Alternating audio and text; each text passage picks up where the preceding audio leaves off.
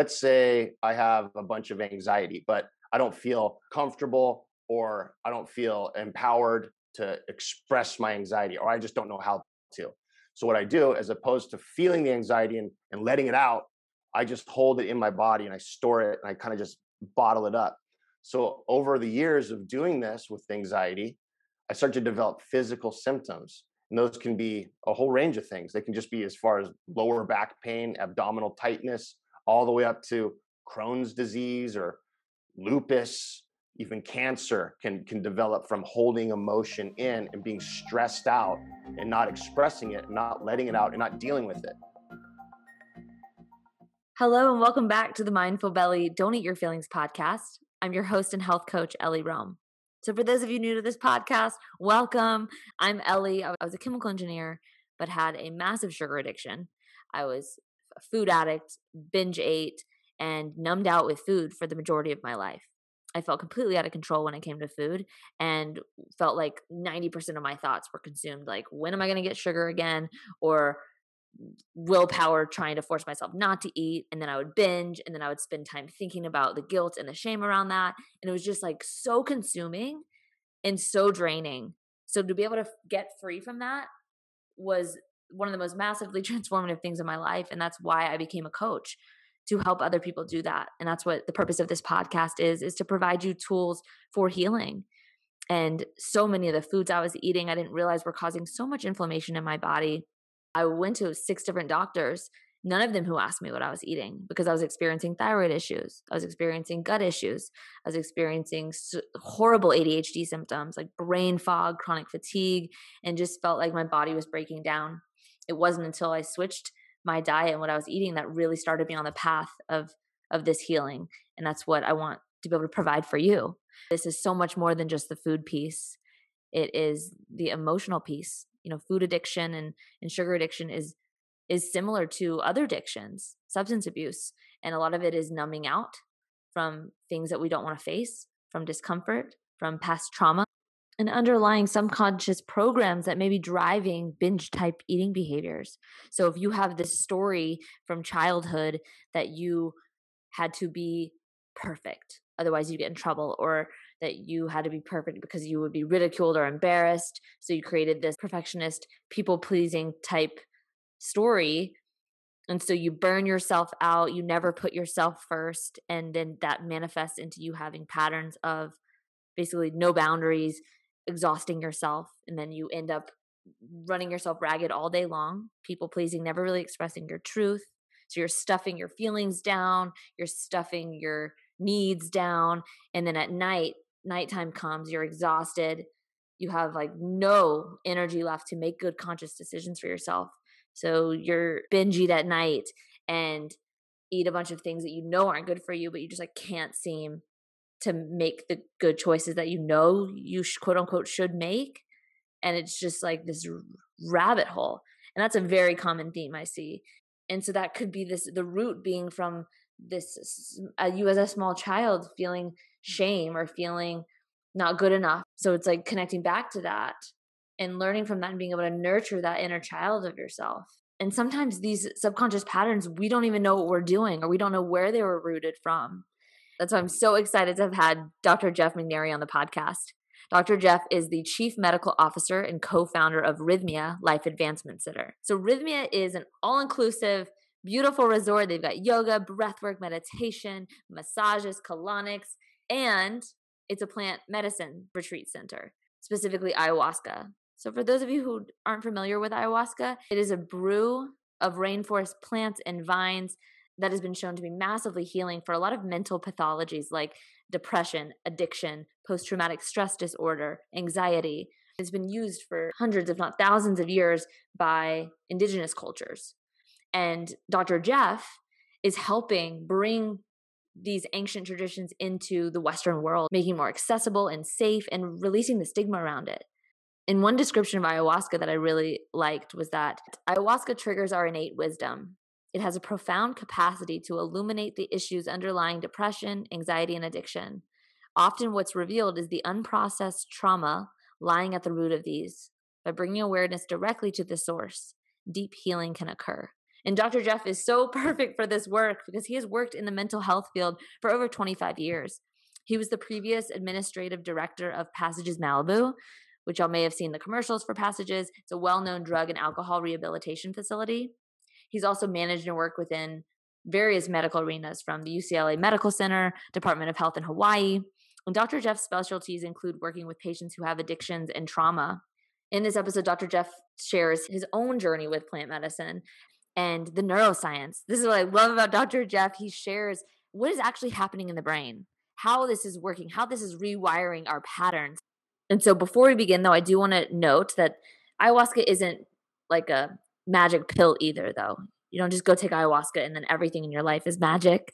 There is so much, and Dr. Jeff mentions this, there is so much that happens after the ceremony of integration, of still practicing meditation, breath work, doing yoga, or things that bring you presence and connection to yourself. It's also still honoring your health, eating the right foods. So much of mental health is directly impacted by your gut health, by what you're putting in your body. So, still paying attention to that, learning food sensitivities, learning how to heal your gut if you are inflamed so this is a very holistic approach to full body healing, body, mind, spirit. If you're listening to this and you're like, there's no way I'm doing plant medicine. This sounds crazy, Ellie. That's okay. You can still reach deep healing through different modalities, especially breath work. I cannot emphasize the power of breath work that I've seen this year in myself and with people that I host. So I now do a Wim Hof. So for y'all that don't know Wim Hof, I lead a Wim Hof group here in Austin. It's a style of holotropic breathing combined with cold exposure. But even just the breath work, different styles of holotropic breathing, what this does, it moves a lot of energy in the body and it can release a lot of stuck emotions. So throughout our lives, we store so much, we repress so much emotion, and that gets locked in the body. And so by doing the breath work, it allows a lot of things to be released. And sometimes, I mean, every time I sit down for breath work, or I watch like clients go through it, they'll have different. I mean, the experience can release. You may be laughing, you may be crying, you may be feel experience anger or frustration, and like there's times where I'm like start crying after breath work, and I don't know consciously why, and you don't have to. It's a release. It's like how good it feels sometimes to have like a really good cry. It just feels so good. It's like, oh, I've been holding that in for so long. And it's just that kind of work and doing that regularly where you're letting out things that you're holding on to. Even the other day, I was leading breath work for a group and we were going around sharing our experience afterwards. And one of the men that was there said it was the deepest state of peace he's felt since his wife died. And it was just like, oh, I was so taken aback and just reminded like this is this is such a powerful tool and specifically with that the Wim Hof method, these long breath holds start with some faster paced breathing and then you drop in with these long breath holds and in, in these holds you can find so much stillness especially at the end it, and this is why it's one of my favorite tools because sometimes it's hard to just sit in meditation especially if you're go go going all day long and then all of a sudden you're trying to force your body to sit still and the mind's like rebelling like crazy. What breath work does it allows to move the energy in the body and then hold. And it's there's an access to that stillness that sometimes it's hard to find in meditation unless you're able to sit for a long time. So i just can't emphasize enough how much i recommend doing it and i've had deep like psychedelic type experiences from breath work that you don't have to take necessarily a psychedelic medication to get there so that's always available to you too and you can look up youtube videos on holotropic breathing wim hof method or if you want to do a guided breathwork session with me, you can set up a session. Or if you need help with your nutrition, your gut health, or mindful eating, reach out. I'm here for you. All right, with that, let's go to Dr. Jeff. Hi, Dr. Jeff. How are you? I'm good. How are you? I'm so good. I am so psyched for this podcast episode. I've been like itching all week um, to get to talk to you. So this is awesome. Nice to see you. Yeah, and I'm excited too. It's gonna be really nice. I can I can feel it. Good. well, yay! To begin, I would love it if you could just share a little bit about who you are and how you got into the work that you're doing. Sure. So I'm I'm a I have a doctorate in psychology and I have a master's degree in public health. I'm the chief medical officer here at Rythmia. I'm from Los Angeles, California, where I ran a bunch of inpatient facilities, primarily drug and alcohol rehabs, and also I worked in psychiatric hospitals and had a, a, private practice that I was doing for many years. From uh, UCLA, I worked in women's health and in the OBGYN department and managed a clinic there and worked with uh, mostly people that have been victimized and trauma people and also addiction, obviously, and then acute psychiatric care. So I've been uh, in the Western medical model my whole career. And uh, now I'm down in Costa Rica running a facility called Rythmia, which is uh, very different than the Western model. yes, thank you. So I'm so excited for, this because I really want to dive into the addiction and behaviors. So a lot of listeners are dealing with that and just kind of the underlying roots of that. But for people who have no idea what Rythmia is, no idea what like ayahuasca is, can you dive into a little bit what Rythmia is? Yeah. So um, we are a, a medically licensed facility by the Costa Rican Ministry of Health, and we give ayahuasca as a clinical treatment to help people with a variety of issues. Um, people come here for different reasons. Some come to deal with anxiety or depression. Some come to deal with uh, eating disorders and addiction. And some come for just life changes and maybe they're going through a divorce or having some loss in the family that was hard and they're here to process and kind of work past their trauma and their different sort of life situations so we have um, a variety of modalities that we use such as breath work yoga meditation. We have very healthy food. We have a spa with body work and there's a lot of classes that give um, information on how to manage the ayahuasca experience because most of our guests are first time people to this. And uh, we have an international crowd and people come from all over the world here.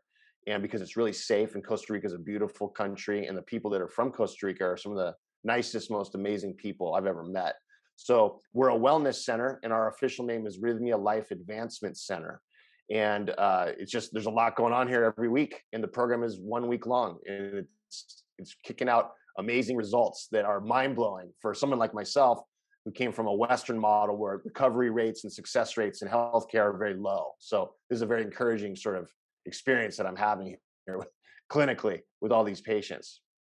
Yes, and just firsthand experience this and could see all the transformations from people in the groups that, and it's just so true. And so, what do you feel like is missing in the current medical paradigm? Like, why why is this like uh, maybe an option to choose?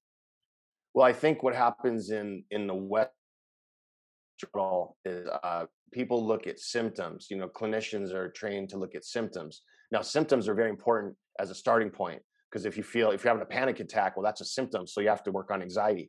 But what happens is people um, are usually just given meds and maybe referred to therapy. Uh, however, it, it takes a long time to really get to the core reason of why someone is having a panic attack and what are the underlying conditions of that is it trauma based is it family dynamic based is it life situation based there's all these different things and the medical system and the western sort of psychological system is not set up all the time to deal with like what's causing all this now if people have the the luxury of going to therapy that can be very helpful up to a certain point but we all know that's expensive it's time consuming it takes a long time to build rapport with a clinician and if you're working on some very sensitive issues of trauma and abuse or neglect or abandonment, it's hard to build that trust with a clinician in a quick way. So it's usually a long, drawn out process that takes years, and there's high risk behavior during that time. And there's also um, sometimes substance abuse gets involved, and it's it's just a long process that's expensive and hard to go through.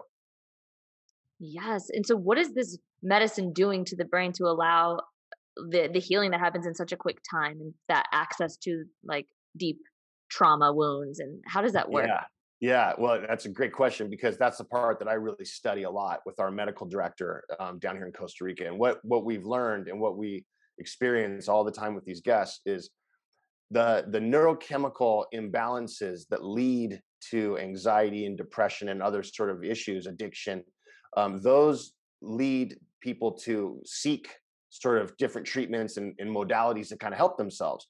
But but what we're noticing with ayahuasca in particular is it's it's almost like a reset button for your neurochemistry. And what happens is when you drink the ayahuasca, it's like a little small cup of like a brew, like a tea. The neurochemistry starts to rebalance, especially the serotonin receptors. There's five key serotonin receptors that get adjusted and the dopamine levels get affected and that helps with with mood. And that's a part of like the neurochemistry sort of synaptic plasticity that's going on in the brain. But in addition to that there's a part of the brain called the amygdala which stores our subconscious memories and sort of uh, emotions that occurred usually during um, a scary or traumatic event and those emotions get pushed into the amygdala and they, they kind of sit there for a while and eventually they creep into what's called the prefrontal cortex and that's our conscious rational sort of logical part of our brain sort of our self-awareness component and and if i have trauma at a young age and i have fear and anger and confusion and chaos and guilt and shame shoved into my amygdala what happens is i go through life sort of distant and not really connecting with people and i don't trust people and i never let myself be vulnerable and so what happens with ayahuasca is it goes in and it taps into the amygdala, which then allows these emotions to kind of be unlocked. And then they connect with the prefrontal cortex, which allows them to leave because you feel these emotions. And that's that can be a little intimidating for some people because who wants to feel fear and anger and sadness from when they were five? But the good news about it is it's not like it was then. The emotions surface and they leave. And that's the process of healing. And and by the way, that's the same process of healing for therapy or hypnotherapy or any sort of deep trauma work. That's what they're trying to do. The clinical people are trying to tap into that part of the brain to let those emotions out. But that's why it takes years to do that, unfortunately, in the Western model. The ayahuasca model is very quick. It can happen in one night. And that's what's so beautiful about this program is it's fast. Yes. And do you see that I guess like with the current medical paradigm, like you're saying, being able to tap into these like subconscious layers what do you what is blocking the ability to do that yeah well lack of trust of the clinical people just because if people are traumatized they don't trust anybody so it's not it's nothing personal against the clinicians they're they're great people trying to work hard right and work with their people but it's it's just mental blocks of not being they don't want to be vulnerable because being vulnerable meant being hurt in the past and it's also very hard to tap in to the subconscious without a really good clinical person. And uh, people can do it. And that's why a lot of uh, doctorate level psychologists go on to get a hypnotherapy sort of uh, component to their degree where they can actually help people tap into the subconscious. But those therapists are very expensive. They're they're not very common, and, they're just hard to find. So I think it's a matter of just like mental blocks that prevent people from going deep, and also access to the clinical staff that exists that can actually do that kind of work. Mm, yes. I mean, I saw this person. I don't mean to like switch it to myself, but I saw this personally with the experience of being able to see on plant medicines. Like, so I was molested as a child. I didn't want to access that. My brain would like not let me look at it. Um, and so being with the medicine, it was like one of the nights I was just I had to sit with it and feel it and and let it come up, and it was beautiful what resulted from that but it that was i mean i've been seeing a therapist like we were never able to do that. Um so it yeah just personal testimony. Thank you yeah well the it's interesting how that is and that's a very common experience for people that come here is that you know and you did it the perfect way is you you allowed yourself to sit with it and feel it and in order to really do that you had to feel safe in your environment first here and that's what's really nice about people arriving on the weekend. That's how they either come on a Saturday or a Sunday. They get to know the facility, get to know the people that work here. This is a beautiful area. It's very safe. And then they feel comfortable on Monday night, which is the first night, to go deep and to be able to sit with these feelings because there's a lot of staff, there's a lot of really amazing people who work here to kind of create that environment of safety so you can do that kind of work. You can sit with those emotions in that moment to process them. Yes, that makes so much sense. And and that was that's so like I've never felt so safe. like I've never felt so held. I think even yeah. that without the medicine of just being able to be held by yeah. and like let go, like that was so healing. Um, yes. So your staff is just like mind blowing how They're amazing awesome. that was. Yeah, they are they are seriously amazing people. I've never met a staff like this in the history of my career ever. They're amazing. Yes. Oh, well, and I kind of want to backtrack a little bit on in your personal journey with how you got into it. Um, mm-hmm. and just because your story and Jerry's story, I, I feel like everyone yeah. needs to hear that. Yeah, so you're open to sharing yeah. about that. Absolutely. So uh, I was running a place called Passages Malibu, which is an inpatient drug and alcohol rehab. I was administrative director for about eight years. And during that time, near the end of the eight years, uh, a guy showed up named Jerry, and he was really hard to deal with. And he had a long history of addiction to Demerol, alcohol, cocaine, crazy behavior. He was a multimillionaire, successful guy in the world, but he was a miserable, upset, angry individual. And he eventually ended up at Passages. And so instead of uh, turning him over to my clinical team completely, I kept tabs on him a bit and worked with him myself, you know, kind of chatting with him every day for 60 days.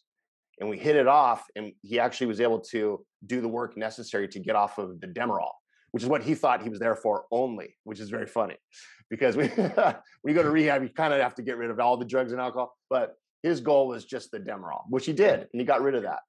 But after that, he still had the alcohol and the cocaine and the, the crazy behavior that was leading him to be very miserable. So I left Passages and started working with him individually. And we worked together for five years. And it was rough.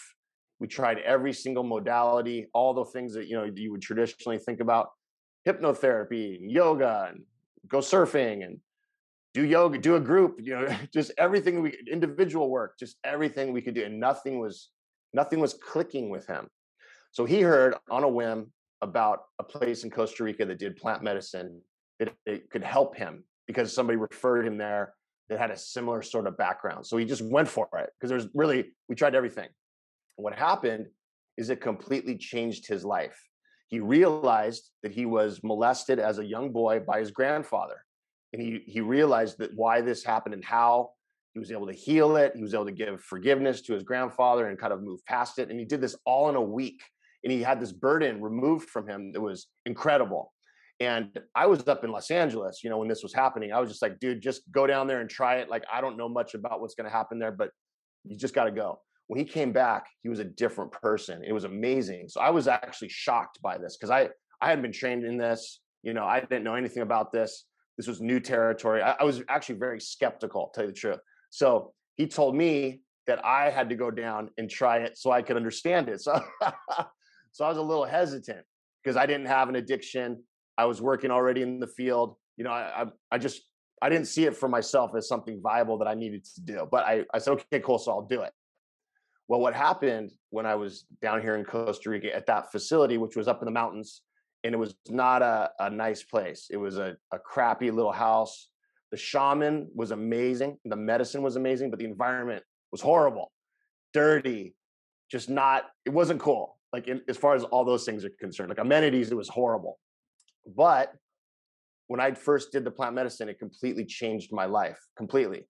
And I was not expecting that at all because I grew up in a part of Los Angeles in the 70s that was very dangerous. And I had to survive in my neighborhood in a certain way that was scary for me as a little kid and I just kind of thought it was normal because that's just my whole environment was that way. So I grew up and became a certain uh, I had a certain personality style that was a little bit uh, aggressive because of the way I was raised in that part of Los Angeles, and I was sort of unaware of it because I was working in psychology and I was a science guy at UCLA and I managed clinics and I worked with women who've been victimized. You know, so I didn't I didn't see that part about myself. But when I did plant medicine, I realized that as a little kid, which I did inner child work, which is another theme for the plant medicine you can do, you can kind of go to yourself as a child and soothe yourself at that area, that age and kind of see what happened then. And I was doing that and I realized that really I was just a scared little kid growing up in a in a violent environment. And that connected with me emotionally and allowed me to lower the the sort of buffer that I had between me and everybody else in the world, even as an adult.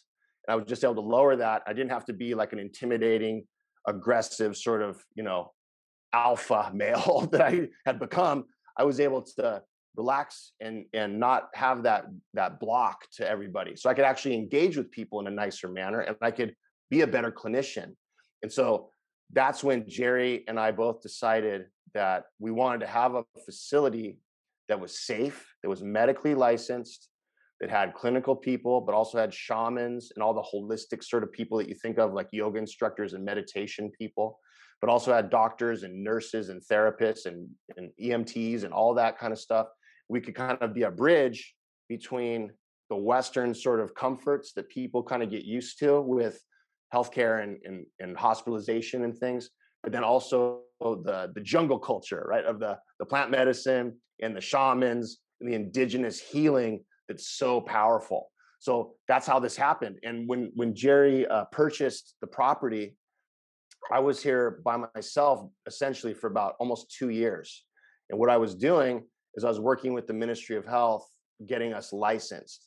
And my background in public health and health policy and program development at UCLA allowed me to, to navigate the application process. So I worked with a lot of people to do this, but it took about two years. And once we got the license, we opened and we've seen over 8,000 guests through these doors with a 97% almost success rate self-reported at the end survey result, which is insane to actually see that, you know.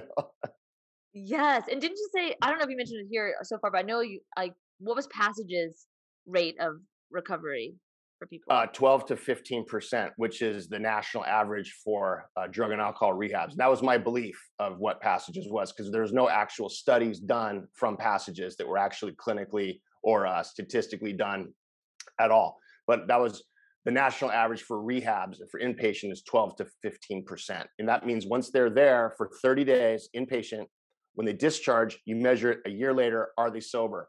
And again, the national average for any drug and alcohol rehab is about 12%. So much lower, much lower than what we're dealing with, you know? And we follow up with guests. It's not just like, oh, how are you doing at the end of the week? Because everybody's feeling amazing. So most people are like so excited and happy, right? We follow up with people six months later, and then most people, a lot of people come back here. So we have a lot of contact with our alumni, and we're collecting data constantly on what's happening with their experience and if they got what they came for. And we call it we call it getting your miracle is what we how we phrase it. You know, and, and if they get that, then that's a success. Yes. And what would you like? I guess like going into people's successes, what kind of transformations do you see from people when they're like beginning to the end of their trip? When people show up here, you can see in their in their face and in their eyes and in their posture that they're just either flooded with emotional baggage or they're just exhausted from life or just beat down from a history of drug and alcohol abuse and they're they're hoping and so open to a change because they've tried usually tried everything possible to get better. And what happens throughout the week is is really incredible because you start to see that they they stand up straighter their their face is brighter their eyes become clear they're less burdened they're they're releasing so much emotional trauma and baggage and they're getting clarity on like what they want to do in their life and who they want to be they're forgiving people that have hurt them there's all this amazing sort of healing stuff happening that is i mean the people that that come here for example like the guests report to us that they have a history of being on antidepressant medication for years. And then they report to us that they didn't go back to those medications when they got home and they didn't need to and they feel great. That's one one example. Another is uh, people report having lighter symptoms of autoimmune disorders when they go home. That's and we don't make medical claims as a facility. We can't do that. But what we can say is what the guests report to us. So they report a whole range of amazing things happening all the way from mental health things becoming fixed or remedied to physical ailments that were holding them back and and making them unhappy and feeling pain. So it's incredible, like what we see here every week. It's very rewarding work. Yes, and can you speak to that a little bit about how physical manifestations of disease and and joint pain or things that are actually trauma based?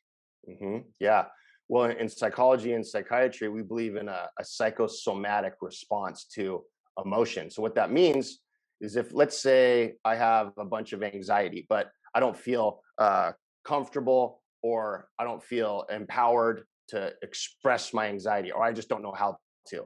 So, what I do, as opposed to feeling the anxiety and, and letting it out, I just hold it in my body and I store it and I kind of just bottle it up. So over the years of doing this with anxiety, I start to develop physical symptoms. And those can be a whole range of things. They can just be as far as lower back pain, abdominal tightness, all the way up to Crohn's disease or lupus, even cancer can, can develop from holding emotion in and being stressed out and not expressing it, not letting it out, and not dealing with it. So what happens with the plant medicine is you take, you drink it into your body, and the plant medicine goes to these areas physically where you're storing this sort of emotional energy and it sort of shakes it loose is, a, is an analogy and that's why people some people throw up because that's an emotional release mm-hmm. some people go to the bathroom it's the same thing or my favorite way to do it is yawning is my is my favorite way to purge and or sweating or sort of moving around a little bit. So it's a physical response to an emotional release. So we see that every night here on Mo- monday through thursday are our ceremonies of ayahuasca and that's happening every night is this sort of physical release of an emotional component. Mm, thank you for for explaining that and i mean just to the extreme have you seen any like radical remissions or i forget what the term is um just like when people have what is it spontaneous remission? Yeah yeah. Um i have had guests report that to me a lot and all kinds of different things. Hip hip uh issues uh cancer breast cancer issues people have reported that as guests that that has been resolved and then you know they go home and we recommend go to your doctor and get a checkup and you know also thyroid issues get get resolved according to the guests. They report they report that as well.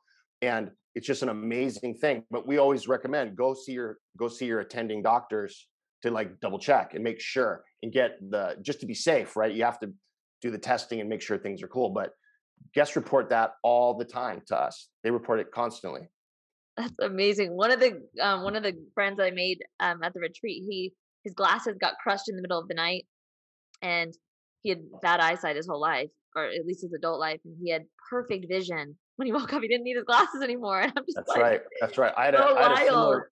I had a similar experience when I did plant medicine. I've I've been wearing I have astigmatism. I've been wearing glasses since I was in seventh grade, and my eyes have sort of stayed sort of the same for, till my adult years. And after I did the plant medicine, I didn't need my glasses anymore. I actually saw better than ever before. So that that was my own personal experience with something physical that happened. I can't explain it. I have no idea what happened. But I think you know what we what we explain to people here is that when you're plugged into yourself and your physical body is present with your emotional and spiritual self, you can heal yourself. Your body is an amazing tool. It's an amazing mechanism. When you're plugged in, you can you can operate clearly and your body is connected to itself and you're not in this avoidance pattern or dissociation as we call in psychology you're connected. And so when you're plugged in you can heal your body. Mm, that makes so much sense.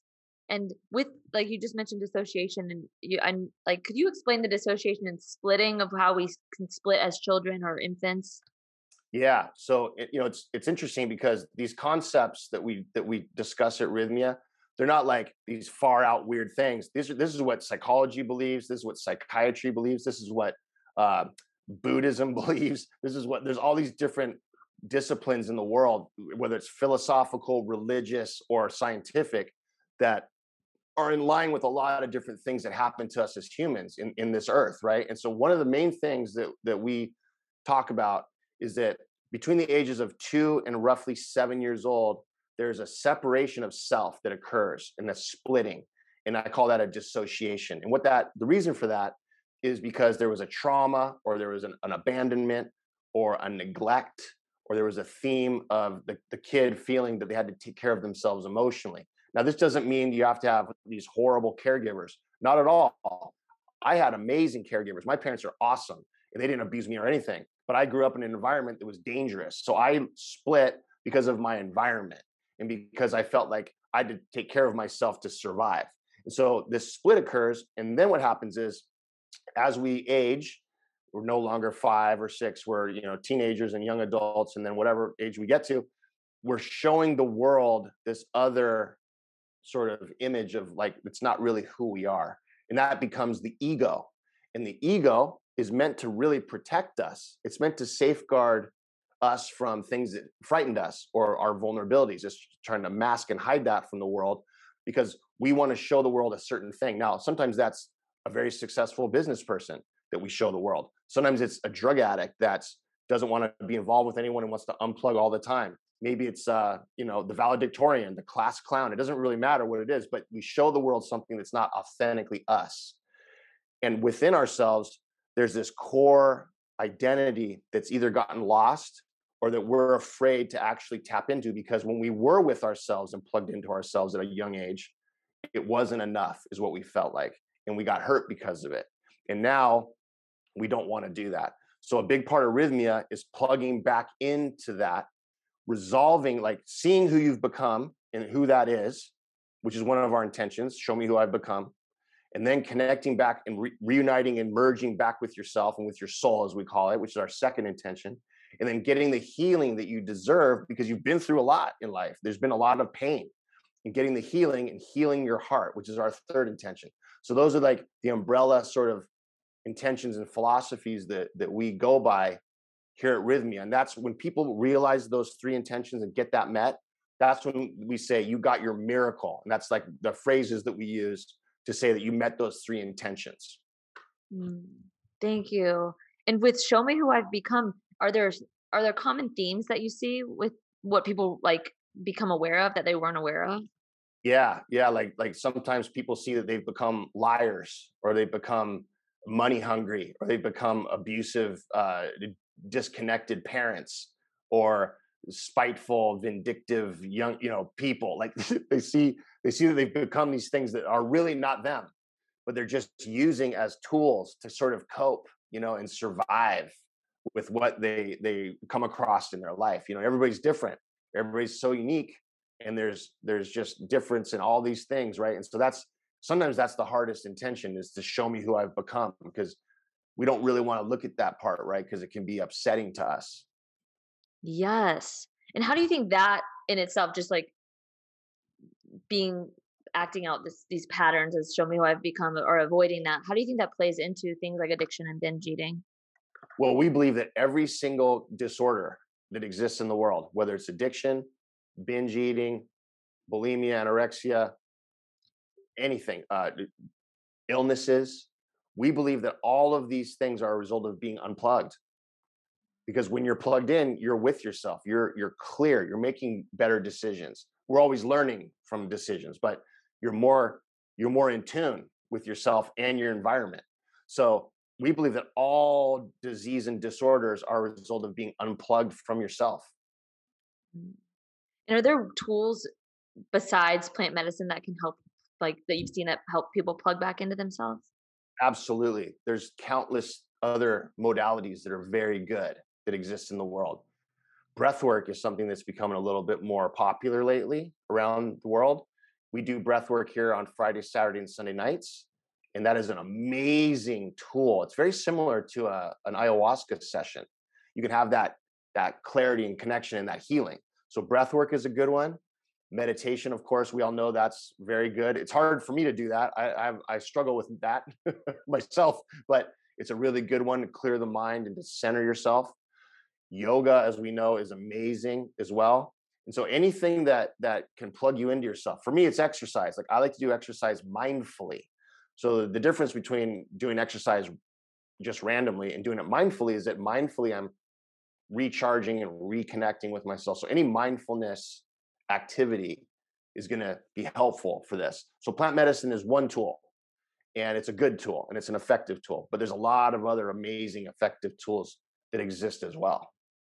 Yes, and I was blown away with um the breath work that we did. I did a session before we took any ayahuasca and I mean I had like I was shaking, I was bawling, crying. I had this huge revelation that yeah. I, as a baby, wanted more love from my dad. And my dad, like you mentioned, my parents were like textbook great, but I yeah. just like as a baby wanted more from him. Uh-huh. And I yeah. came up in breath work. So it was just like mind blowing.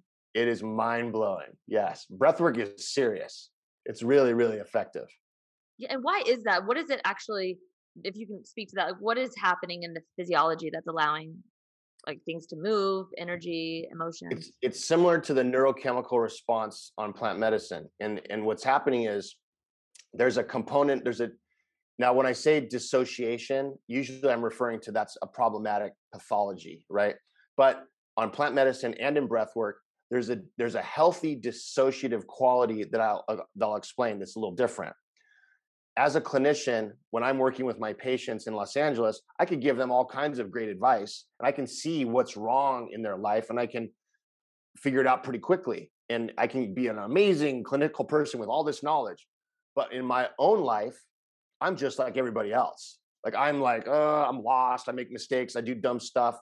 And so on plant medicine and on breath work, when you're doing that, you can almost counsel yourself and you have a dis- it's a dissociative experience where you are your own therapist, you are your own clinician, you are your own shaman.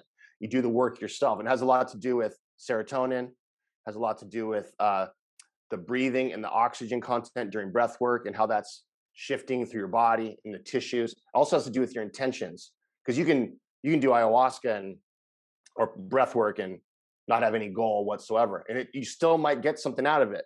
But when you go into it with intent and with purpose, that's where it really works with you to help you get these needs met. Yes. Oh, this is so helpful. And so for someone listening who's like has no idea how to get into breath work, do you have any recommendations? Yeah, there's a lot of these. Um, you can learn it online. Like it, that's what's cool about it. Like you can you can do it for yourself. You don't have to have a facilitator to do breath work. Now it's better if you do. It, it's more. Uh, it, you might feel safer and go deeper and learn it more effectively if you have a facilitator. And there's a lot of places that are popping up all over the world that have. You know, it's almost like a yoga gym that they have breathwork sessions that they do after hours. You know, there's a lot of these people around, kind of like how Reiki was starting to become pretty popular.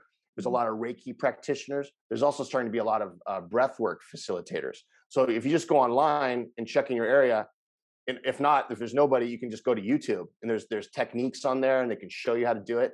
It's it's really really good. It's becoming much more popular as as the the years go on here. Yes, awesome. Thank you. And then I do want to dive a little bit more into into like specifically like sugar addiction, binge eating, just with your extensive background in addiction. Mm-hmm. For people, yeah, for people listening who are kind of on the beginning of that journey and they're just like so in it and they like don't even know what to do, mm-hmm. like they're so addicted to sugar. What are your mm-hmm. recommended like first steps? Well, I think like uh, like sugar addiction, they've been they've made comparisons to it neurochemically and also the reward system in the brain. They made comparisons to cocaine addiction and also sex addiction. And so what that means is not that those are similar things. Obviously, they're very different. But the reward principle that we have for ourselves when we feel satisfied or when we have a pleasure met, which is a part of a human experience, um, there's a mechanism that kicks in that gives us a surge, a surge that helps us feel content and happy and even high, you could say. And so when that when that mechanism in the brain, it's a it's a frontal lobe issue, when that mechanism is being triggered constantly through a lot of sugar all the time, or through people that have a cocaine addiction, for example, doing cocaine all the time, or even gambling addiction, pulling the the thing, you know, the whatever that is, right? The I don't even know, but slot machine, right? Like that's that is causing that mechanism in the brain to be overstimulated and overworked. So what happens is it becomes like a free flowing channel where the body just says, all right, we're not going to have any impulse control now because you've like burned out this sort of mechanism. And so now I don't have impulse control, not only in eating, but I don't have it in other things.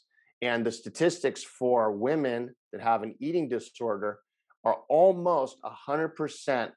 They also have a, an alcohol problem, almost. It's not quite 100%, it depends on the study but there's there's addictions there's co they call it comorbidity right there's variety of things going together that have impulse control issues so wanting some sugar once in a while is not a bad thing but when it becomes a, a tool to escape whatever is happening in your life or to deal with a past of trauma it can it has the danger to become something that lo- you lose the control about it right? The impulse is gone to control it. And then that's where it becomes a serious problem and that's where eating disorders develop. So being able to to see that in yourself right? Because often people don't even want to look at that because it's it's overwhelming. But to be able to see that in yourself in a plant medicine session or a breathwork session is truly empowering because then it's like, wow, okay, I see why I'm doing this. I see what it means. I see what's happening with my brain. I'm going to readjust the neurons in my brain to not have this anymore and to get back to being in control, which is the synaptic plasticity component of ayahuasca. And then behaviorally, I'm going to see. So I've, I've addressed it neurochemically. Now behaviorally, I'm going to see. Okay, look, I have to make some some changes in my life. I'm not going to buy that stuff. I'm not going to go to that bakery. I'm not going to whatever it is. Right? The triggers. You work on the triggers, the behavioral side. So for somebody that's like right in it, it's understandable. It's a coping tool. It's probably saving your life to some degree temporarily, at least emotionally. But it's important to not get buried in that because it's not gonna it's not gonna do what it's doing for you now. It's gonna wear out and eventually lead to other things. So the people that come here that have that history, they do amazingly well. They do great because our food, by the way, as I'm sure you remember, is super, super healthy and very good for the body. It's also a medicine. So the food here is good. And Meg is our chef, and she has a history of eating disorders that she talks about all the time on her Facebook Lives. And the people that come here that have a specific sort of eating issue, she works with them herself and, and sort of oversees and helps them while they're here in our restaurant. So we have all those bases covered to help people be successful that have that sort of background. Yes. Oh, this is awesome. And I, I feel like there is such a like just difference between like I coach a lot of people on with like cognitive tools and and like recognizing impulses, but there's something about healing the actual like I feel like once even for me like with sugar addictions like yeah once it was out but it was always still there it's like always still there like a ditch that yeah. you could always fall into but there's yeah. something with ayahuasca where it's like you're no longer like about to fall in the ditch it's like that's so, right yeah. So it's what, a two. It's a, that's because it's a two pronged approach to recovery. Whether it's drug and alcohol addiction, whether it's eating issues, whether it's anxiety based panic attack stuff, whatever it might be. The the field, the Western model has two camps that fight each other. One of them is more on the science side. So we're going to address the neurochemistry. We're going to give you meds. We're going to do, uh, you know, electroshock therapy. We're going to do all this different neurochemical stuff, science based. And then the other group, the sort of more clinical um, psychologists, ther- masters in family therapy, that kind of thing. They're looking at like, okay, what are the underlying causes of all this? What, how can we help you process these emotions and this trauma? And so each one kind of has its own sort of philosophy, but and each one works, but you have to have both. You have to have both going on. So that's why ayahuasca is amazing because it's it's looking at both of those. It's addressing the neurochemical issues and the brain issues, and it's also addressing behavioral underlying causes and that's part of the awareness of self that happens while they're on these journeys as we call them yes ah oh, thank you for explaining that and um i guess for someone who is listening and is like oh i'm interested in rythmia what could what can they expect if they're really scared um what yeah how does a ceremony work well first of all before they even get to rythmia they've gone through a long, supportive sort of intake process with our staff that are in, based in Los Angeles over the phone. And they've been prepped and counseled and talked to about what to expect and how things go and check if they're on meds and all these different things. And then they arrive at the airport and we have a, our own shuttles, our own drivers. We know exactly who's coming, what flight you're on, and we pick you up. We drive you here. It's about an hour. And you get here and you're immediately greeted by the multitasking sort of holistic staff who are all awesome and they greet you and they give you an orientation you come down to the medical clinic you get supervised by the doctors and the nurses we check your vitals and then after doing a couple breathwork sessions then you're in on monday night right and what happens up there is the shamans have already met you usually and they already know who's who and what they're dealing with and what your intentions are because there's been a couple classes before this and they're totally aware of every guest there. And there's a ratio that I maintain. It's either five to one or seven to one, depending of guest to staff. So you're assigned someone and they're watching you. We have an emergency medical technician who's up there every single night, walking around, making sure everybody's safe. We have uh, doctors on call. We have two doctors sitting in the parking lot in an ambulance, waiting if anything's needed. And knock on wood, we've never used it once. They're just bored playing cards and dominoes in there.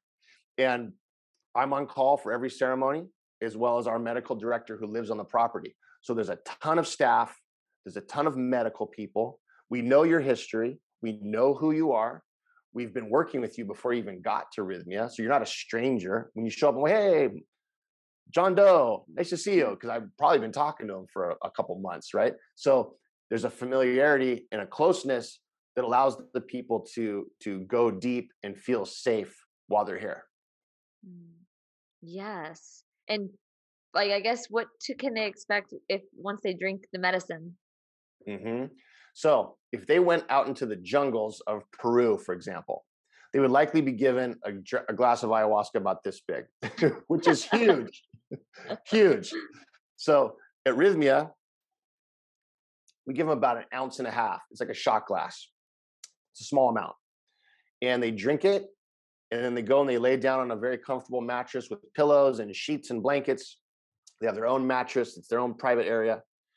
And, and within about an hour or so, they start to feel some tingling in the body. They start to feel some movement in the stomach area and maybe intestinal area. And they start to feel almost like going into sort of a, a dream, sort of sleep state and then they can either fall asleep a little bit like i tend to do or they can close their eyes and they can start to see some sort of geometric patterns which usually represent uh, neurochemistry rebalancing and if they open their eyes it's usually disappears to some degree and they just oh i'm just at rythmia you know? Then they close their eyes again and it's it, it's dark in the room there's candles and light you know there's enough to see but it's it's like it's soothing light it's dark enough. And then they close their eyes and they think of their intentions and then they start to have some awareness just come to them some clarity of mind. They might have visuals potentially and they open their eyes and they usually the visuals are not there or they still could sort of be there a bit the visual part that's the serotonin and the dimethyltryptamine which is the active ingredient sort of interacting with the brain chemistry. And then after like about two and a half hours it's over. And so it's just a peak you know climbs for an hour you're in a 30 minute 40 minute sort of zone of peakness and starts to decline. And that's where we start to offer the second dose. And it can be the same size it can be a little bit more if they weren't feeling it that much it can be less and we do that three or four times a night. So every two and a half hours or so there's another opportunity to drink more medicine. And people always ask me like well how do i know? I'm like trust me you'll know. Trust me you'll know. But if you don't know the shamans are there to help you understand your own process and what you need. So they're very good at that. So you're very you're sort of coddled in this safe place. It's got ac it's got fans it's got really cool music it's got their saging they're doing all the shamanic sort of tools and things it's really it's really cool it's really a fun interesting thing that happens here it's the best it's like the best experience um I could have asked for, and, and just even again like the ayahuasca is amazing, but the the actual rituals and being and doing going through a lot of hard stuff, but it's yeah. healing. But you're with like 50 other people. It's amazing, like just the connection you feel with other people. I feel like that's so lacking in life yeah. right now, especially with oh, COVID. Yeah. Like I think that alone was so healing, just being there with other people and like how intimate you get connected with strangers within a week yeah the community is one of my favorite parts of this of this company because you know the world is going through so much right now and i believe the world always has been but but we're uh, we're more aware of it now because of the access with technology. We can see what's going on everywhere in the world. It's it's upsetting. It's upsetting. And uh, the community that comes is there are people from every walk of life from all over the world. And everybody's totally cool with each other and they're all different backgrounds and religious beliefs and cultural beliefs and just everything's so different and they just bond as a group. And it's the really it's the nicest part i think of this of rythmia is that the community i agree it's like the best adult summer camp yeah. or all year round camp um, good way to put it yes and what about like i don't want to like i guess bad quote unquote bad experiences um bad yeah. trips if people yeah. are concerned about that yeah. So uh, the number one reason in the world that ayahuasca centers or or shamans in the jungle or any place you know as a whole, the number one uh, reason for harm or problematic stuff is that a guest will harm another guest physically. during a ceremony. That's the number one sort of issue that occurs. That's never happened here, thank God. Number two, the other second most reason is because they're on their back and they throw up and they choke on their own vomit, like a drunk person would do in their sleep. That's the number two reason, which is again never happened here. And the third reason is because people have a heart condition and they they go into some sort of AFib or some sort of heart thing, which we are monitoring that and we don't allow certain heart conditions to even come here. So the, the, the screening process that we have is is better than any place in the world because we have to follow the Ministry of Health's guidelines. And there's all these contraindications. So the people that come here are very, I guess you could say, safe people. They're they're uh, they're not dangerous people. Number one. Number two, they don't have psychiatric issues that would lead them to being um, you know difficult under those circumstances. And then people that have heart conditions depending on what that is they unfortunately can't come to rythmia. So that's a big part of our intake process that happens on the phones before anybody shows up here. So the bad experiences that we've had here are more uh, they're not along those lines at all. They're more about somebody has a, um, a history of severe trauma and they're they're venting it out and they're processing it out and they might cry a lot or they might scream a bit and they might want to go outside and lay in a hammock which is totally fine that's why they're there. Um, and so there can be this sort of outburst of uh, emotion which again is healing and part of the process you know? Yeah and so like maybe it was like hard or difficult in the ceremony but they leave feeling like so much relief. Those are the people that I know the next day are going to have the best day of their life because they got rid of a ton of baggage. Yeah, it's always like yes. that. yes, and I do want to mention like anyone like freaked out when you said throw up. Like it is, it feels so good. It's like it's not like you're. I don't know. It's just a different type of. Yeah, it's an emotional release. Yeah. It's getting rid of all kinds of trauma. It's it's good. It's a good thing. Yes. And so, what I guess are process of integration if you're doing breath work or if you're doing um, ayahuasca or plant medicines what's what's that what do you recommend? I recommend um, having a daily practice and it can be something short maybe just five minutes a day something where you plug into yourself and connect with yourself. Walking the dog can be a daily practice there's no rules to it it's just something that is about you and plugs you into you. For me it's going to the beach and going surfing that's my daily practice for others, it's meditation or yoga or spiritual mind treatments, prayer, good music. There's a lot of things that are a daily practice. So that's important to do every single day, even for just five minutes. That's a big part of integration. Another part is to eat healthy and to eat clean. That's a big part of this. Avoid drugs and alcohol. And if people drink alcohol, it's to do it in, in very careful moderation because uh, that can lead to all kinds of health issues as well. And having a um, a connection with uh, similar minded people, which can be hard depending on where you live in the world.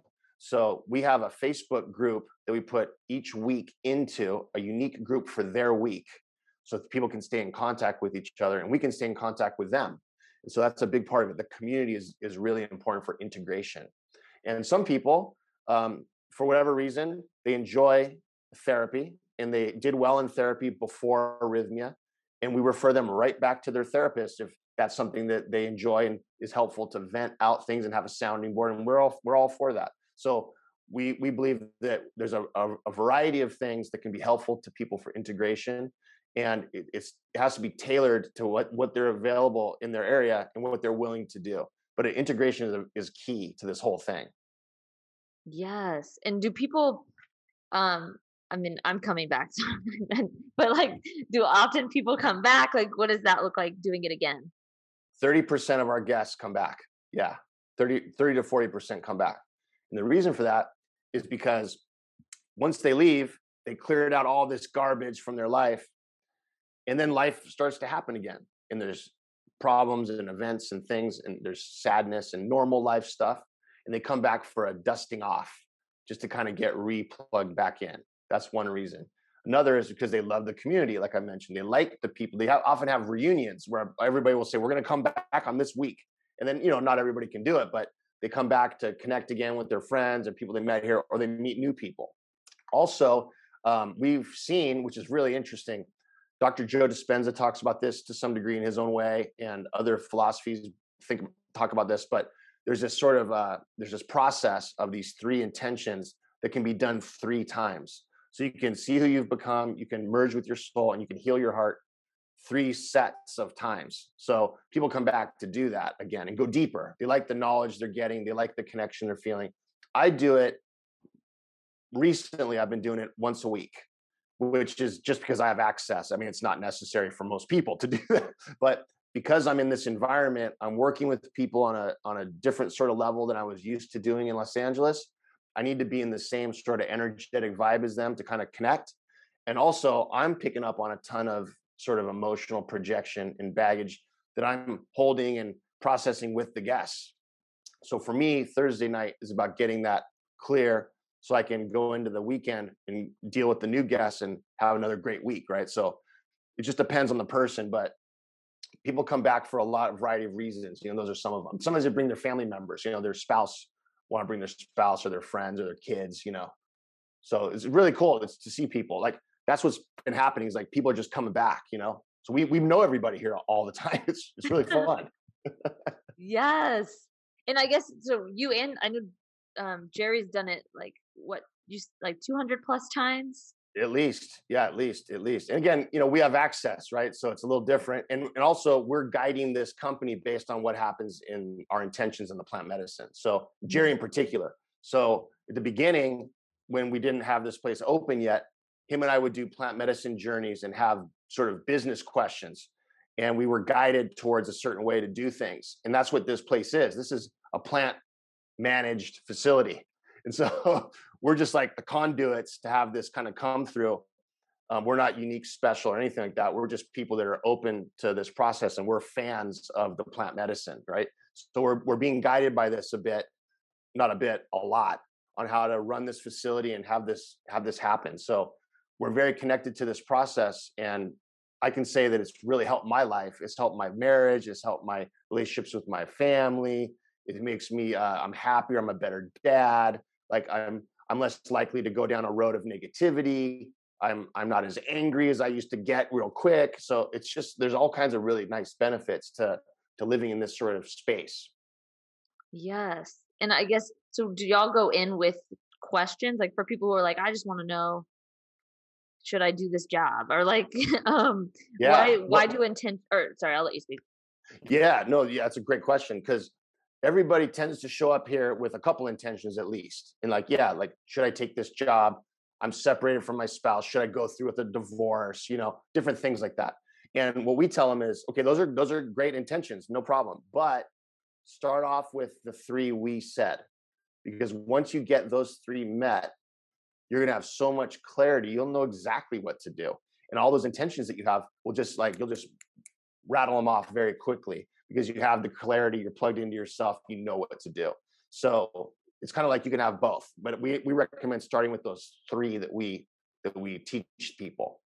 That makes so much sense. Like connecting with your higher self, your intuition, so that you know you can answer any question because you're coming from that whole place. Exactly. Yes. Yes. Oh, this is so good. Thank you so much. Um, yeah, you're welcome. one other thing I wanted to ask you about was empaths. Ah, you're, yeah, that was so helpful. yes, that was so helpful for me. And I know so many people listening have these qualities. And yeah, if you could start with like, what is defined as an empath? Yeah, well, there's a lot of misinformation about empaths, you know? There's a lot of techniques that are taught to so-called empaths that are ridiculous. So so I want to talk from about my experience with people that are empaths and me being one as well. And so what what it is, what an empath is, is someone that can actually feel the emotional energy of another person or an environment. They can actually pick up on it and feel it themselves. So that's the difference between empathy and sympathy. If I see a homeless guy and I have sympathy for him or her, I just know that sucks, and I uh, I hope that they don't have to be homeless, and I can understand intellectually that that's not fun. But if I have empathy for that homeless person, I actually feel their pain and their sadness and their despair. I feel it. And I might start to cry. And I might start to have an emotional response, right? Because I'm feeling it. So an empath is somebody that feels things, is very sensitive to their environment and to other people. Okay. And so, what tools, if like if you're taking on so much of other people's Mhm. energies all the time, what does that do? How does that manifest in your body? How does that manifest in your behaviors? Yeah. Well, I call um, eventually get to a, a place where they're flooded. And so, what the reason an empath can get flooded is because when they were five years old, they had to survive a very abusive or abandoning environment. And a five year old doesn't have a lot of tools on how to survive that environment, especially if caregivers are are uh, problematic. They're not teaching the kid much, right? They're probably doing all kinds of crazy stuff. So the kid realizes at age five or six that they have to it's them against the world. So it's just their own emotional sort of survival. So how do they do that? Well, they remove from their body is a way to look at it, their own emotional process and they set it off to the side and that's a dissociative state. So they unplug from their emotions and then they become a vessel to hold and to pull in the those around them. So the example I give is like let's say a 5-year-old is being abused by a drunk father as an example well, the drunk father might not abuse them every single day and not might not abuse them all day, but there's moments where it's happening over a five to 10 year span. So what the kid learns to do is unplug from their emotions and become a vessel to absorb the energy of their dad. And they, they can feel what state of mind he's in and what vibe he's in. And if they feel, ah, my dad's in a calm place, I don't have to be perfect or go hide. I can just play and watch cartoons. And then another day, they feel, they see the car drive up and they automatically unplug and absorb. And they go, uh oh, I can sense chaos. I can sense anger. I can sense drunkenness or whatever. Now I'm going to hide or I'm going to be perfect. I'm not going to upset my dad. And I'm just going to like navigate my world like this. And, and it becomes a very powerful tool. It's very accurate. So over the years, it starts to develop and become stronger. In the in the child who's five is no longer five, they're 12. They've been doing it for seven years. And now they're doing it with teachers. Now they're doing it with friends. Now they're doing it with everybody around them. And it's like super empowering because they can feel what the teacher wants and needs and they can just give it to them or not. But they know, they can feel, they're aware. And then a lifetime of this leads to being flooded. And the reason for that is because empaths start off being empaths because of that reason from childhood for survival. They don't know they're holding this. The, the healthy way to be an empath is to redirect it back to the person that this is from. But children, obviously, why would a kid know that? They don't even know they're doing it. It's all subconscious. So they're holding the dad's anger. They're holding the teacher's frustration with the rest of the class. They're holding the psychiatric behavior of the homeless guy down the street they're holding, holding, holding, holding, and they do a lifetime of holding, and they get to this part part where they're just flooded and they're and they're taking meds, they're drinking they idle thoughts, they're they're they're acting out all of this emotion that they've been holding for everybody else. So that's what happens with an empath that isn't aware so much that they are one, or they just don't know how to do it in a healthy way that's that keeps them healthy. Yes. And so how do we do it in a healthy way if we know Yeah. if we identify with this? I'm like, oh my gosh, that's me. well, the most ridiculous advice I've ever heard for empaths is to create an energetic wall around you to block projection. Good luck doing that. That's impossible because that's not in their nature. That's actually ridiculous because it's like telling me I'm not a I'm not a surfer. It's like, you know, I'm a surfer. I've been surfing my whole life. I'm a surfer. That's what I do. Empaths cannot block anything. What they can do is understand what's happening and they can turn it on and a little bit lower off, sort of. And the way they do it is they plug into themselves emotionally. So the analogy is there's room for me or there's room for someone else in me. That's the way you can think about it. And if I'm with myself, well, I'm just with me. I know where I'm at. I'm happy or I'm sad. I'm hungry or I'm not. I'm angry or I'm whatever. I know where I'm at. I'm with me. And that prevents the projection because it can't, you're you're you're occupied with your own self. So if I choose to unplug and to observe and, and absorb an energy of somebody because they're new, I just met them, or I'm in a strange place and I gotta feel what's going on around here, or I'm walking down the street at midnight and I want to feel safe, then I can unplug and absorb. But I know it's not me. I know that I'm doing this on purpose to understand and diagnose my environment and the people I'm around. So then all of a sudden I feel fear. So, well, logically, if I'm feeling fear, I must be scared, but I'm not because I wasn't scared 10 minutes ago. I know I unplugged and I'm absorbing. Oh, that guy over there has fear. Or this is a scary neighborhood. Everybody's in their houses, locked doors. I can pick up on what the vibe is that, and I know it's not me. So just having that awareness that it's not me, it leaves and it just goes back to the person it belongs to or the environment it belongs to. And then I don't hold on to it. So psychodynamic therapists that do object relations therapy, it's a Freudian model three modality of uh, projective identification and corrective emotional experiences, which is a lot of psychobabble, I know. but those are the therapists that are doing this on purpose with their patients. And that's that was the orientation that I learned in school. And people that are empaths also do it when they know that they're doing it and they can do it in a way that's healthy. Now, the reason why a lot of psychologists become less than normal over their career is because they're absorbing problematic dysfunctional emotions from their patients and they think that good therapy is just holding it. That's not good therapy. That's called catching fish for people as opposed to teaching them to fish. That doesn't help them you hold their pain and sadness and depression anxiety and they leave the office i'm so happy i love my therapist well they didn't learn anything you're just holding it for them that's the same thing with empaths that don't know they're doing it. So that's why a lot of therapists, a lot of people in the mental health field kind of spin out into this weird zone eventually with their careers.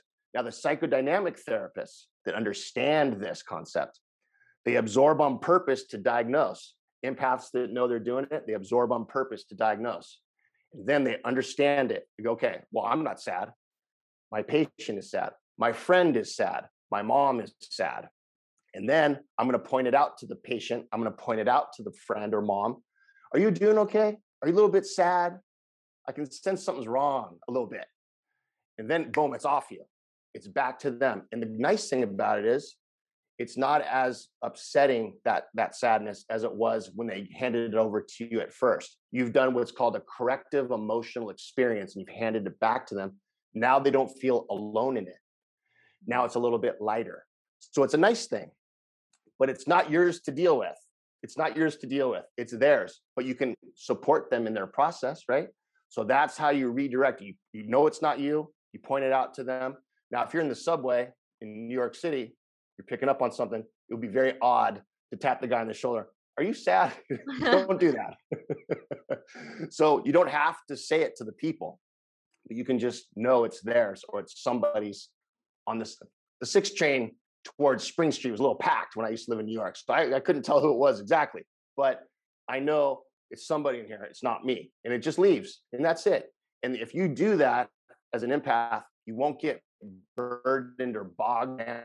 You won't oppressed or flooded. But the key to this whole thing is you have to take care of yourself and mindfully get the residual projections off. Because at the end of the day, of absorbing and diagnosing and redirecting and holding, you're going to have a little bit that still kind of lingers. So you have to mindfully get it off of you in a way that's part of the daily practice. Yes. Oh, this is gold. And what do you think um for for that for the residual? Is there like a just like mentally like like yeah. yeah like like like I said it could be anything like what it's like almost what a daily practice is. So if I'm let's you know everybody's busy right? So not a lot of time to like oh i'm going to go and do all these mindful activities right? But what you can just do is on your drive home from work listen to some music and say i'm getting all this stuff off of me this anxiety sadness this pain this stuff i held for her or him or them. That environment was chaotic. It's leaving me it's leaving me. It'll only take a few minutes. It won't take hours. And then you can just listen to the music like you normally would. You have to start off the activity mindful. When i go to the gym the first few reps of the weights are mindfully getting off I'm Like that sadness is gone, that depression is gone, that's not mine. And then after that, 10 minutes, I'm just lifting weights like I normally would. So it's a mindful activity of getting it off. Anything can do it. Playing music, listening to music, going to the gym, doing yoga, meditating. There's a million ways to do it. They're all effective. Yes. Oh, this is so helpful. And you gave a really beautiful intention that helped me so much during ceremony. I went to Grand there's like a mm-hmm. fire for people mm-hmm. listening, a grandfather fire who like take things that you want to like let go of. And I used yeah. your intention to just like ah good. So could you share that intention if you know what I'm yeah. talking about? Uh huh. I do. The intention is for anybody that's an empath or anybody, really, this works for anybody. This is the intention. Get off of me all of the emotional projection I've held on to and absorbed from everyone in my life since I was a little kid. Get it off of me. That's the intention. Mm. And then when that happens, all of that flooded baggage leaves. And then the first response there is usually fear. Because if I was five and I wasn't plugged in, if I was like plugged into myself and not able to absorb, that was a scary place because I couldn't read my dad. So the the the way to get rid of being afraid is to unplug back then, right? It's a childhood thing. But what happens in a plant medicine session when you do that and you get this baggage off of you and you're with yourself is that you're plugged into yourself and you think all of a sudden I'm five again. So you're scared because you're you're plugged in. You have to remind yourself, I'm not five. I'm an adult. My dad's not gonna get me right now. I'm I'm safe. That fear will just melt away.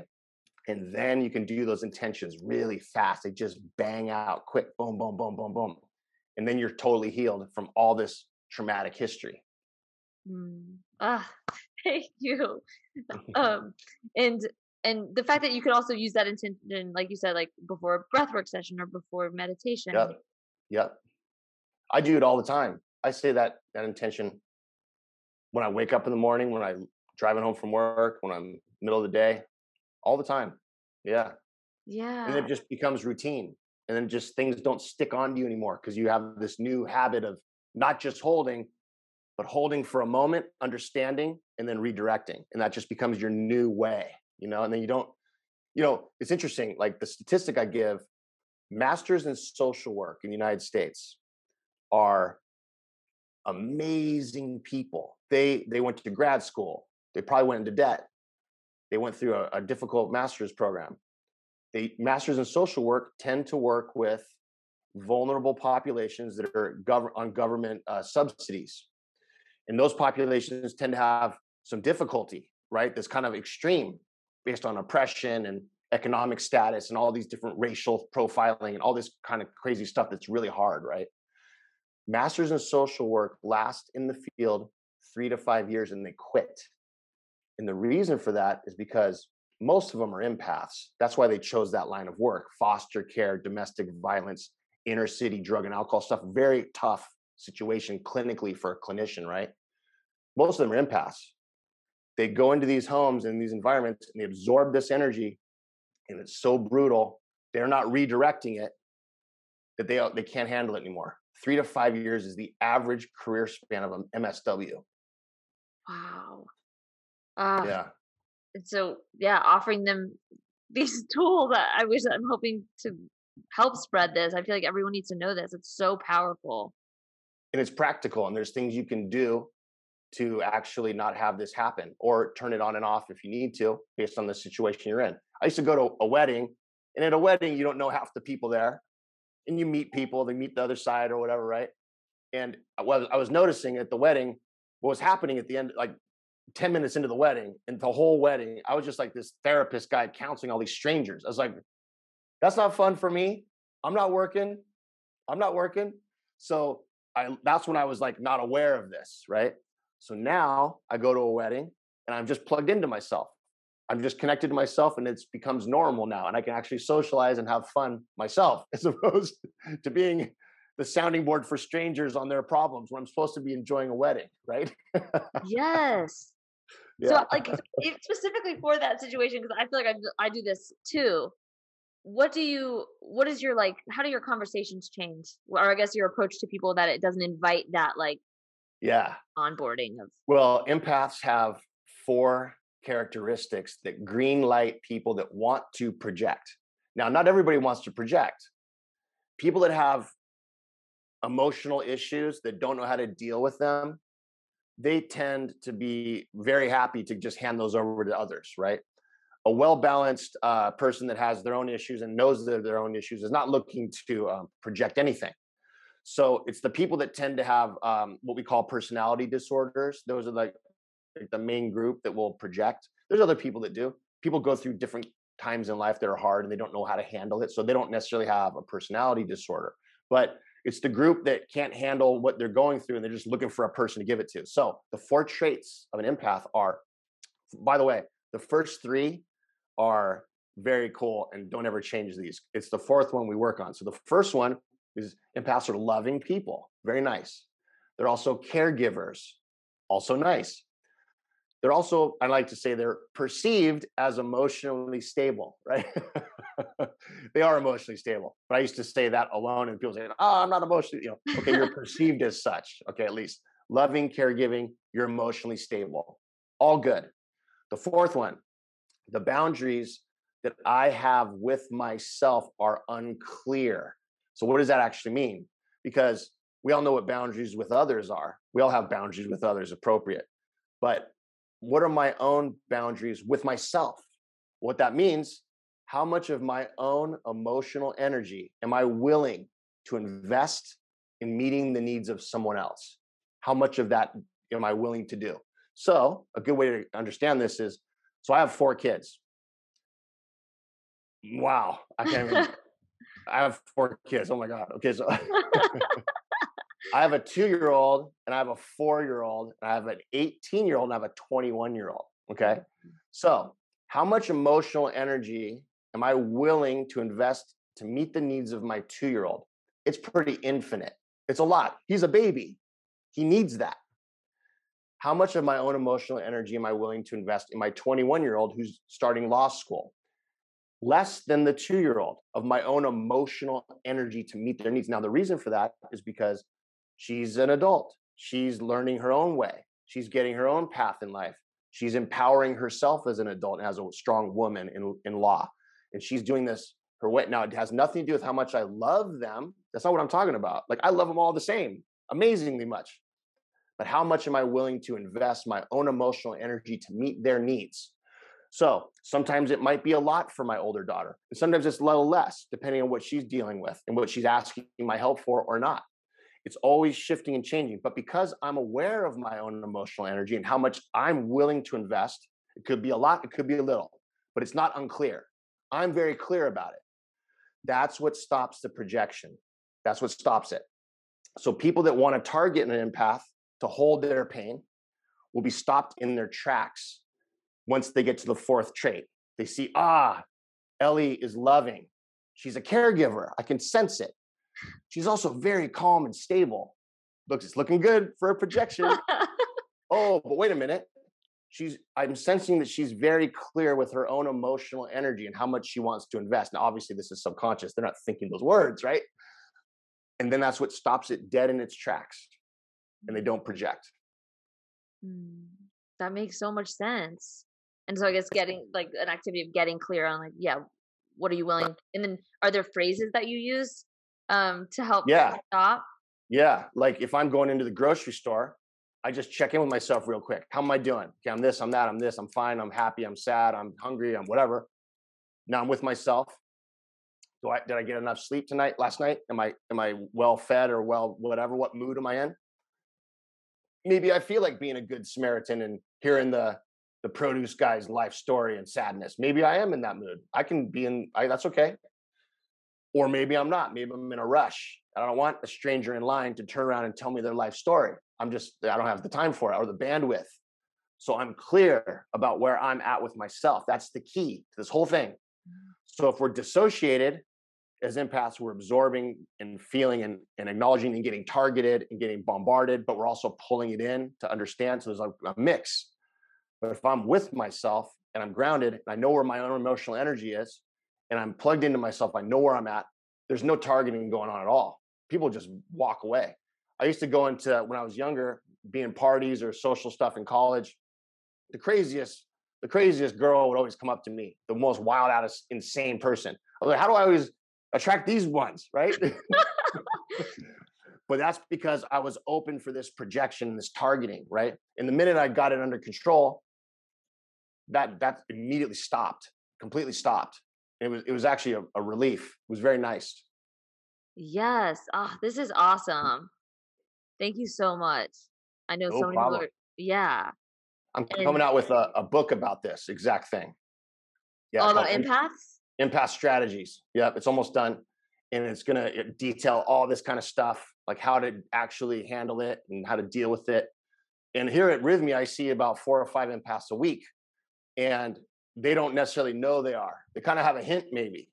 I take a special interest in empaths because I believe that empaths, if they didn't exist in the world, the world would already be destroyed because we're like the charcoal that you take when you're poisoned. It just pulls in all the toxicity. It, it saves the person. That's what empaths are. Empaths are, are keeping the world stable. Now, we can't do it at the expense of ourselves. We have to be able to be empaths and heal and redirect and understand. It's very important. You can't just take, take, take, take, take. It's impossible. You're not going to last. You know, you're gonna you're gonna get suicidal at some point. Yes. And do you see a lot of addiction behavior from empaths? Yes, absolutely. Most most so-called addicts are empaths. Mm-hmm. Yeah. And that's a tool that they learned can block projection. That's what that is. Most people tell addicts, I always say so-called addicts, right? Like we'll tell so-called addicts, you're selfish and you don't care about anybody and you're antisocial and you're a sociopath and you're you're a waste of space. That's the opposite of addicts. The opposite. They're loving, they're empaths, they're emotionally sensitive. Have they gone down a road that they're acting selfish and all? Of course, of course they are. But the the origins of their substance abuse is because they're so overwhelmed with the world and so bombarded by projection that they just had to get a break. And the break from that was drugs and alcohol and it worked for that for a while but then it of course went south and now it's a health issue so absolutely i have a special place in my heart for for people that have addictions yes and it's so crazy just like listening to your story like all of the skills that you had like built up and like and I know you, I think you mentioned even like stuff you randomly studied that you're like, I don't know what this will eventually become, but it's like all so lining up to, for you to be in this role that's like absolutely perfect which is yeah i was today i taught a class and i was talking about that exact thing. I'm like i said you know when you look back on your career and you go i don't know why i was doing that at the time but but now it makes a lot of sense right? That's totally me. Like i studied medical anthropology as an undergrad ethnobotany latin american culture indigenous latin american ethnobotany that's, that's what i studied so, undergrad insane how that aligns right now. I just thought it was cool. Like that's I just thought it was interesting. Like I had some cool professors from Latin America that were experts. I thought, hey, this is a cool degree, whatever. I, that's all I thought. That's it. And and then I studied at the UCLA Neuropsychiatric Institute doing women's health research. And that's where I learned about the victimization and the trauma. Then I managed OBGYN clinics in Westwood, part of UCLA's Med Center. I learned more about the women's health stuff and trauma and victimization. Then I got a master's in public health. I studied health policy and program development. That's why I could do the licensing down here at Rythmia because of that. And then I went and worked for the Department of Health of Hawaii. I worked with high risk Native Hawaiian families. And I learned how the Department of Health works, who licenses Rythmia from Costa Rica, the Department of Health. And then I went and got a doctorate in psychology and worked with addicts and trauma based people and acute psychiatric and all the mental health, health issues. And I learned all about the meds because I have to do med management in that, in that field. And so I just learned all the science behind everything. So it's so interesting, like how it led to be able to be the, the chief medical officer here at Rythmia, maintaining the license, keeping the place safe, and making sure guests have the best experience they possibly can. Yes. And this is kind of unrelated, like, I mean, very related, but not to necessarily Rythmia, but your path of doing that, of just like, did you just like follow sparks? Like, what would you, like, even for just like yeah, how like that came about. You just like felt, I guess that's intuition just guiding you. Yeah, and I had some great mentors. Dr. Carol Browner at the UCLA Neuropsych. She's one of the most famous medical anthropologists in the world. Carlos Garcia, he's passed. He was the head of the East Los Angeles Community Union, a family friend, guided me into like inner city Latin American cultural sort of policies in Los Angeles. Uh, Leo Cortez, uh, gang task force intervention guy, works for the county of LA, was my dad's best friend, and I call him my uncle and there's just amazing people. Dr. David E. Hayes Bautista, who's the UCLA's uh, so Department of Sociology and Public Health, and he's a PhD, a very famous doctor uh, who who guided me in the Latin American Studies department. So I just have these amazing mentors and prof- Dr. David Knowlton at, and he's an, an anthropologist, and I just have so many great people that that just mentored me. Ice T, by the way, uh, Ice T, the rapper. Um, he what? didn't mentor me personally, but I went to a lecture of his when I was in college, and he said to all the students in college, he says, "Don't pretend that you guys are are from the hood, even though I was. I was kind of rare. Don't pretend you are.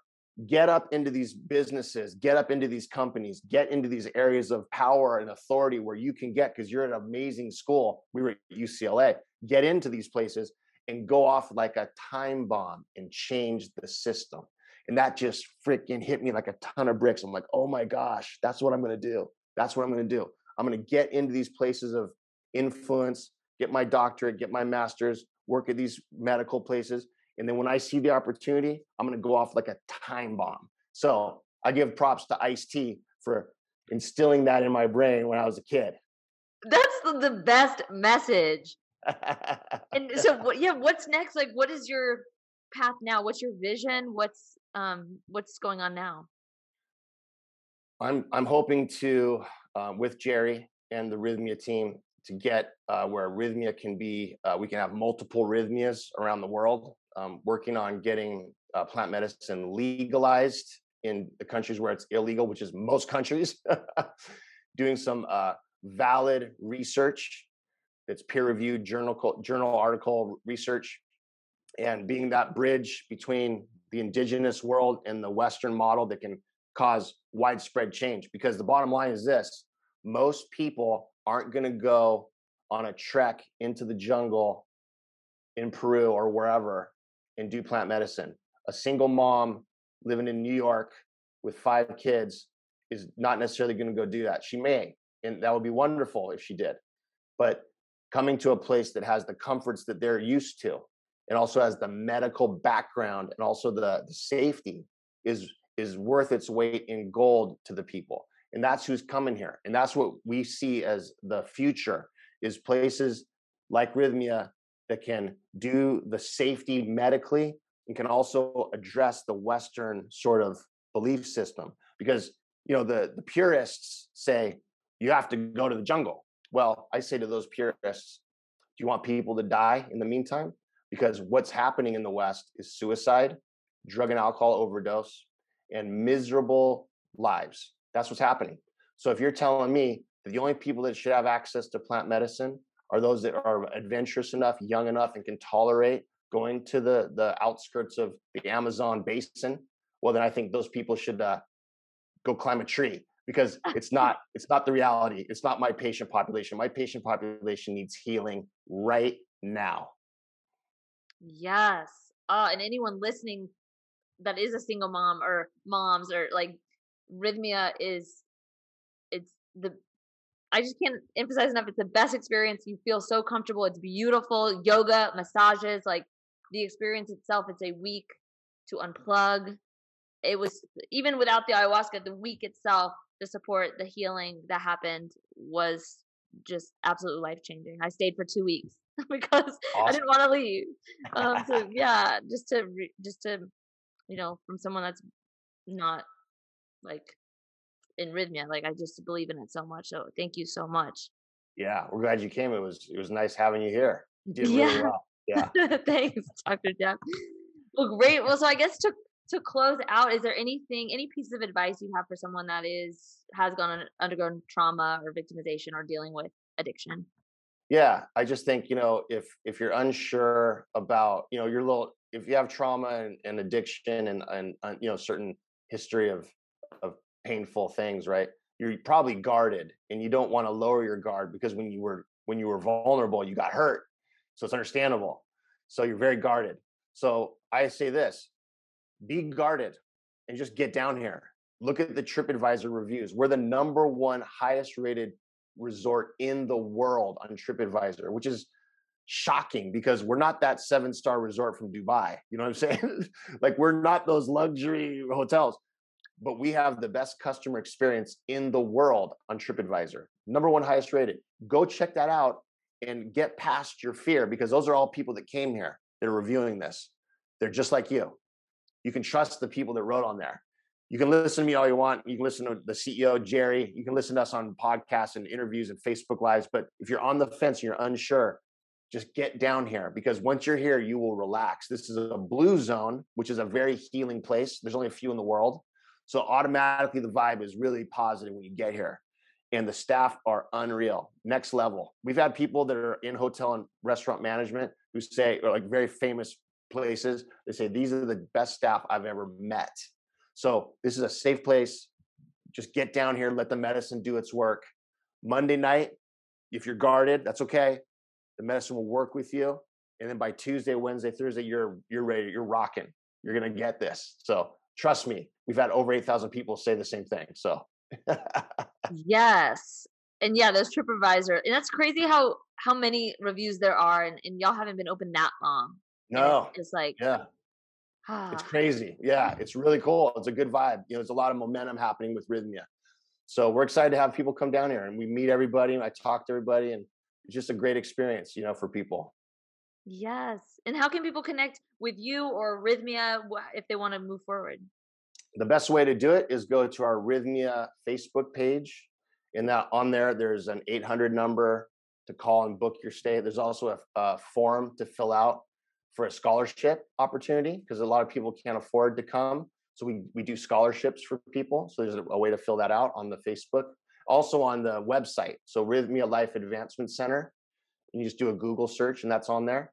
And so there's all, and the, the graphics are amazing and the, the technology on the websites and stuff are, are really good. And it's just like, you'll, you'll be clearly guided on how to get here from that. And also what happens on my Facebook lives that I do every Monday morning, they get put onto um, the YouTube channel. So if you just type Dr. Jeff Rythmia and you go on YouTube, you'll, you'll, see all the videos pop up. And you can also just go to the Rythmia Facebook page, which is where those are too.